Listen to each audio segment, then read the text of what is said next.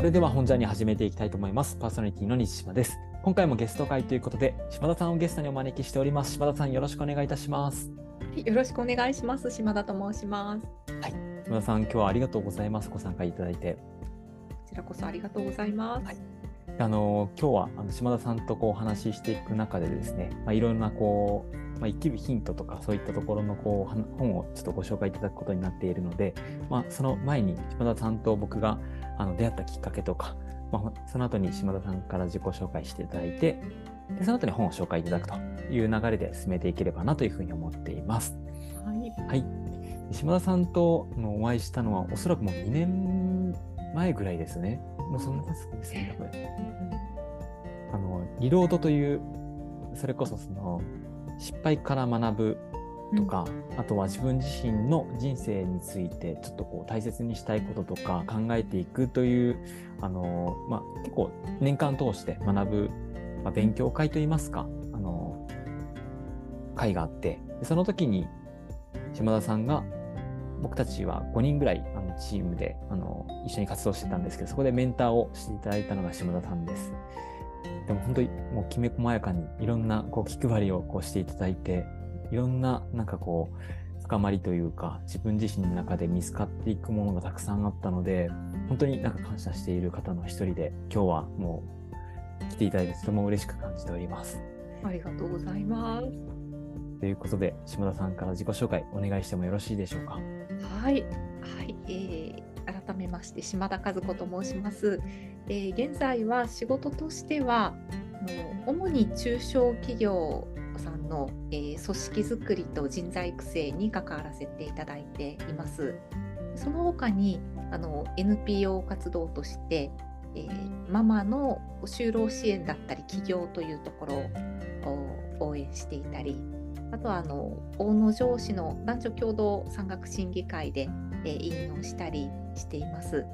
えっと子供が3人いて、えー中学校2年生、小学校5年生、小学校1年生と女女男っていうですねみんなにあの末っ子ができ損なうねって 言われるような、はいえー兄弟がおります。あの西とはさっき紹介いただいたリロードというう場で出会って私からするとあのチームをこう西とねあのもう一人の女性で引っ張っていってもらったなっていういや感覚いやいやそんなことは決してないですよ。うんいやいや本当ねこうその後も関係性が続いていたりうんするので、ありがたいなと思っています。はい今日はよろしくお願いします。はい、よろしくお願いします。それこそ島田さんとなんかいろいろこう活動していく中で、本当になんかこうチームをなんか作っていくっていうところって、なんかこういう形でやっていくといいんだろうなとか、なんか大切にしていきたいなと思うところたくさんあったんですけど、こういうなんか企業のなんか組織開発だったりとか人材育成になんか仕事としてあのされていこうとしたきっかけみたいなものってあったんですか？そうですね。そもそものきっかけは私があの勤めていた時代組織の中で働いていた時代にまああの働く目的を見失ってん。全くこう生き生きとは働けなかったっていう原体験があります。ちょうど30歳ぐらいですかね。うん。こう責任のあるやりがいのある仕事を任せてもらっていたけれどもそれに自分が意味付けができなくてなんか誰の役に立ってるんだろうっていうところがあって、はいじゃあこの仕事じゃないとしたら何ができるのかとか何がやりたいのかっていうことが見えなくなった時にキャリアコンサルティングとかコーチングに出会ったんですよね。で最初はこう起業してからは個人向けにうんキャリアコンサルティングなどをさせてもらってたんですけど働く方のお悩みを聞いていくとやっぱりこう働く場が変わっていかないと根本的には解決しないなと思ったところから組織づくり組織開発という手法に、えーややってみたいというところを思ってでもこうやれるスキルが当時はなかったので、うん同業者の先輩の方にですねついてあのサポートいただいたりとか一緒にお仕事させてもらう中で少しずつ、えーできるようになってきたっていうところですね。なるほど。じゃあ本当個人の原体験からはい、なんかやっていきたいと思ったところがコーチングだったりとか個人の方のサポートしていく中で、で、あ結局そこってなんか少しだけ短期的に見ると安らぎとかあなんかこうしのぐことはできるけど根本的な解決をしていくためには組織に入っていく必要があったということなんですね。うん、そうですそうです。えーでも実際にその組織のなんか抱える課題っていっぱいあると思うんですけど、なんか具体的になんかどんなところがなんかこう組織の中で起こり得ていくことが多いんでしょう。まあもしかしたらフェーズによって全然違ったりとかもすると思うんですけど。そうですね。あの分かりやすいのはやっぱり組織が大きくなってくる中で10人の壁30人の壁、はいあと100人の壁って、うんであのトップ、まあ、経営層経営層と現場との間でうんいろいろこう行き違いが起こってくるっていうところがあるのでそこはコミュニケーションの課題だったり組織として制度とかの仕組みが整ってないことだとかあとこう目指していくビジョンがみんなに共有されてないみたいなの。があるのでそのあたりを一緒に解決していく整えていく感じですかね制度が、あの整ってない企業さんは制度っていうところからいきますしコミュニケーション課題だよねっていうところは本当にこう対話の場を地道に繰り返していくっていうところですしと地道な なるほど。これっていう解決策が、うん。のでそこを手を変え品を変えいろいろやってみて検証してっていう感じですね。うん。いやでも本当なんか組織のこう方とかもやっぱりいい会社にしていきたいいい働き方をしていきたいと思っていながらもなかなかやり方が分からなかったりとか客観的に見れないところに島田さんが入ってくださるとすごく心強いというかなんか自分自身でやりたかったこととはなんか違うことをやってしまっているものをビジョンをしっかりと見返したりとか一緒にすり合わせていく行為がきっとその個人の方があこれもどうしようもないやって思っていることがこうそうではなくなるかもしれないみたいなところにつながっていくんだなっていうふうに感じてますまあきっとね地道に本当になんか一回これをしたら解決するっていうものはないんでしょうけど、うん、なんか話を聞きながらそんなふうに感じてました。ありがとうございます。まさになんかそのか価値外から関わる価値がまさにそこなんだろうなと、で社内の方だとこうした方がわかっいいと分かっていてもできないみたいなところ、もう外部の 嫌われてもいい立場だからザクッといけるっていううん。ところはですねありますね。うん。そしてまたまたあのいろんなことを本当されていてお母様方であったりとか女性の、ね、企業のその支援だったりとかもされているっていうことを僕一度聞いたことあったかもしれないですけどでも詳しくお伺いしたことなかったのでなんかそういったことについてもお伺いしてもいいですか？はい、はい、あの主に、えー出産や育児でもうやむを得ず仕事を辞めなければならなくなった方がもう一回社会復帰うんできるようにっていうことで、まあ、決してこう社会復帰が正しいことそれがあの絶対的にいいこととは、まあ思っていないんですよ。ただ社会復帰したい方ができるようにっていうところで、その自信をなくしているお母さんだとか、まあこうやりたいことが見つからないお母さん方に考えるきっかけを提供するということで今、えー私の友人が福岡県ママのキャリアセンターっていうビを立ち上げてるんですよね。うん。そこの副理事として4年ぐらい前に活動にジョインして、うん。えーお母さん方向けの講座をやったり、あとはあの、えっと、パパパでもいいんですがちょっと孤立しているう普段、えー子育てで、えー疲れを感じているうパパやママそして子どもたちが一緒に参加できるようなイベントをうん何回か企画して、まあ居場所づくりということをやったりしていますね。なるほど。いや、まあ、女性のキャリアって、ね、子供が生まれてから育児に入って、そこから復帰したいと思っている方がなかなかどうしていいのか分からなかったりとか、一回ね、会社を辞められてしまっている方とかもいらっしゃると思うんで、まあ、そういった時のなんかステップ、どういうふうに踏んでいくのかとか、あとはコロナによってだいぶ育児も地域の方とこう会えなかったりとかしていく中で、まあ、そういった孤立によって精神的にこう参ってしまうって話とかもよく耳にすることが多いのでそういった意味ではなんかそのようなこう場があるっていうことにとてもなんか喜びというか救われるようなこう気持ちを感じる方って多いんじゃないかなっていうふうに思いますね。ですね。私たちだけじゃなくて本当にたくさんの NPO だとか、まあ、任意団体、はい個人でそういう場所づくりをしてうんいらっしゃる方もいてただなかなかね必要としている方に情報が届いてないっていうのも事実ではい、どんな風に届けたらいいのかなっていつも仲間とかんなんか話していますよね。なるほど。いや、本当なんか必要な人に必要な情報がなぜか届かないっていうのは、すごくもどかしいですよね。届くときっと何かしらのお役に立てたりとかするんでしょうけど、そこにアプローチする方法がまだまだ見つからないっていうのは、そういったなんか地域でのそのコミュニティなのか、僕自身もなんかいろんなところでその情報がいかに届い届いてで届くだけじゃなくてあ必要性を感じて行動に移るっていうところまで運ぶことがこう非常に難しいなと思っていてまたなんかいろいろとこの辺りはお話ししたいなみたいなところはちょっと感じました。ぜひぜひう。んというところでちょっと本当にあのお話しし始めるとまだまだこういっぱいしていきたいところではあるんですけど はいあの本の紹介していただくお時間の方に移っていきたいと思います。はい、ということで島田さんから一冊本をご紹介いただいてもよろしいでしょうか。はい、えー私が今日ご紹介する本は「生きるヒント」というですね、え五木ひろゆきさんが書かれた本です。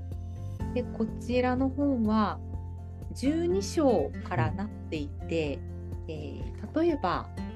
「喜ぶ」とか「知る」とか「歌う」っていう風にですねえ各章にタイトルがついていてでその言葉からあ五木ひろゆきさんがこうこれをどう捉えるのかっていうことをご自身の人生経験やあの直近の出来事と絡めながらこう紐解いていくっていうようなところのこうエッセイになるんですかね。うんもともとあの婦人誌にい掲載を連続で掲載をされているものがあの本として出版されることになったという経緯を聞いています。ありがとうございます。はい、なんか五木さんって僕初めてあの読んだんですけど福岡出身の方なんですね。そうですそうです。福岡県やめやめの方なのかな？そうなんですね。はい。黒木瞳のはい。名前を付けた方ではありえます。そうなんですか？全然知らなかったです。あそうなんだ。そうです。ななんかそこでちょっと親近感湧きつつ僕も島田さんから紹介してもらって読んだんですけど、いやとてもなんか読みやすくてまあでも読みやすいけどでもなんかいろいろとこう立ち止まりながらどうなんだろうなとかって思うこととかを本当問いをたくさんもらうような一冊だったなっていうふうに感じているんですが島田さんがこの本となんか出会ったきっかけみたいなところをお伺いしてもよろしいですか？はい。私は実は中学生の時にこの本を読んでいまして、生きるヒントはうん4冊ぐらい出てるんですうんよね。うんそれをこう1冊ずつ図書館で借りて読んでいた記憶がえーね。うんじゃあ結構前からも読書家だったんですね。読書家？というか、なぜこの本を読んでいたんだろうってうん。思い出すとうん、当時すごくこう悩み深き 子で。悩み大きい子で、でこう行き詰まった感覚がい生きることにとか,、はい。まあ、こうなんか学校に行くことに行き詰まった感覚があってうん。何かそこにヒントがないかなって思った時に多分手に取った本ですね。まさになんかタイトルに惹かれてみたいな感じだったんですかね。そうですそうですだから図書館に行った時に、はい。こう哲学系とかのうん。書棚の前にいはい。つもいてへなんかえ。いろんな生き方について書いてある本を読んでる中でこれこれはうん何度か借りたし手元にも置いて動くようになったっていうんですね。ああそうなんですね。いや僕はもう中学の時とかは、まあ、確かにめちゃくちゃ悩んだりとかもしてたんですけど本棚に本棚っていうか図書館に行って哲学コーナーに足を踏み入れたことがなかったので なるほどなんかそういう風にたどり着いたわけだったんですね。うんうんそうですそうです。えーでも実際になんかその時に読んでみた時に、まあ、実際に手元にも、ね、あの購入されて今でもこう、ね、紹介いただくような形で大切な本だなっていうふうに感じてるんですけどはい。当時読んでみた後に何かこう変化とかあったとかってなんかどうですか？覚えてらっしゃいますか？当時の感覚としてはすごく自分の中でモヤモヤしていたものをこんなに言語化してもらうことができるんだっていう、なんかこう感動と衝撃があったのは覚えてますね。うん。なんかこうやるせない気持ちがうん。こんな風に考えたらいいんだなとか、ああまさにこういうことだっていうことで結構こう当時中学生にしては難しいうん。一個には難しい文章なんだけど感覚的に通じるものがあってそれをこう言葉として示してもらって安心するっていう感じがありますね。うんうんうん。確かに。でもなんか僕も全部が全部なんかすんなり入ってきたわけではなかったんですけど、ん。あのとはいえあこの感覚わかるなみたいなエピソードとかうん言葉とかがあって結構なんかラインを引いたというか、うん。うん、なんかそんな、うん、言語化してくれた自分の気持ちを代弁してくれたっていう気持ちはすごくなんかそのあたり分かるような気がしております。え実際になんかね島田さん最近にまた読み返しされたというふうにさっき伺ってたんですけど、なんか印象に残っているなんかお話とかありますか？その12章の中で。そうですね。私はあの惑うといあうはい。最初の序盤の方ですよね、惑うって。うんね、はい。喜ぶ、惑う、悲しむってあるんですけど、うんその2番目ですね。はい。惑うというところが最近読み返したときに、えー響いてきたものですね。で、なぜ響いたかというと、うんこう特にあの起業して自分で仕事をするようになっていろいろ迷いながら進んでいる感覚があうんってどちらが正解かわからないなって 思ううんことがあってはい。どちらにもなんというか保証はないしリスクはあるしみたいなところがあってでそんな中でこれをまた読んだ時に改めてこう惑っていいんだと迷っていいんだっていうことを言ってもらった感じがしたので、うんはい、ここが一番響きましたね。惑うは本当僕もちょっと引いているところはありましたね。なんか惑うとは実は人間に与えられたすごい能力の一つではないかと思います。とかっていう話があって。惑っている人人間にしか見えない大事なものがあるに違いない。惑って立ち止まった人間にしか美も真実も見えないのではないか。みたいなところの部分を結構僕引いてうんいや確かにそこの状態に陥ることってすごく心がざわつくし嫌な気持ちにはなるんですけどでもそこでしかこう見えない世界というか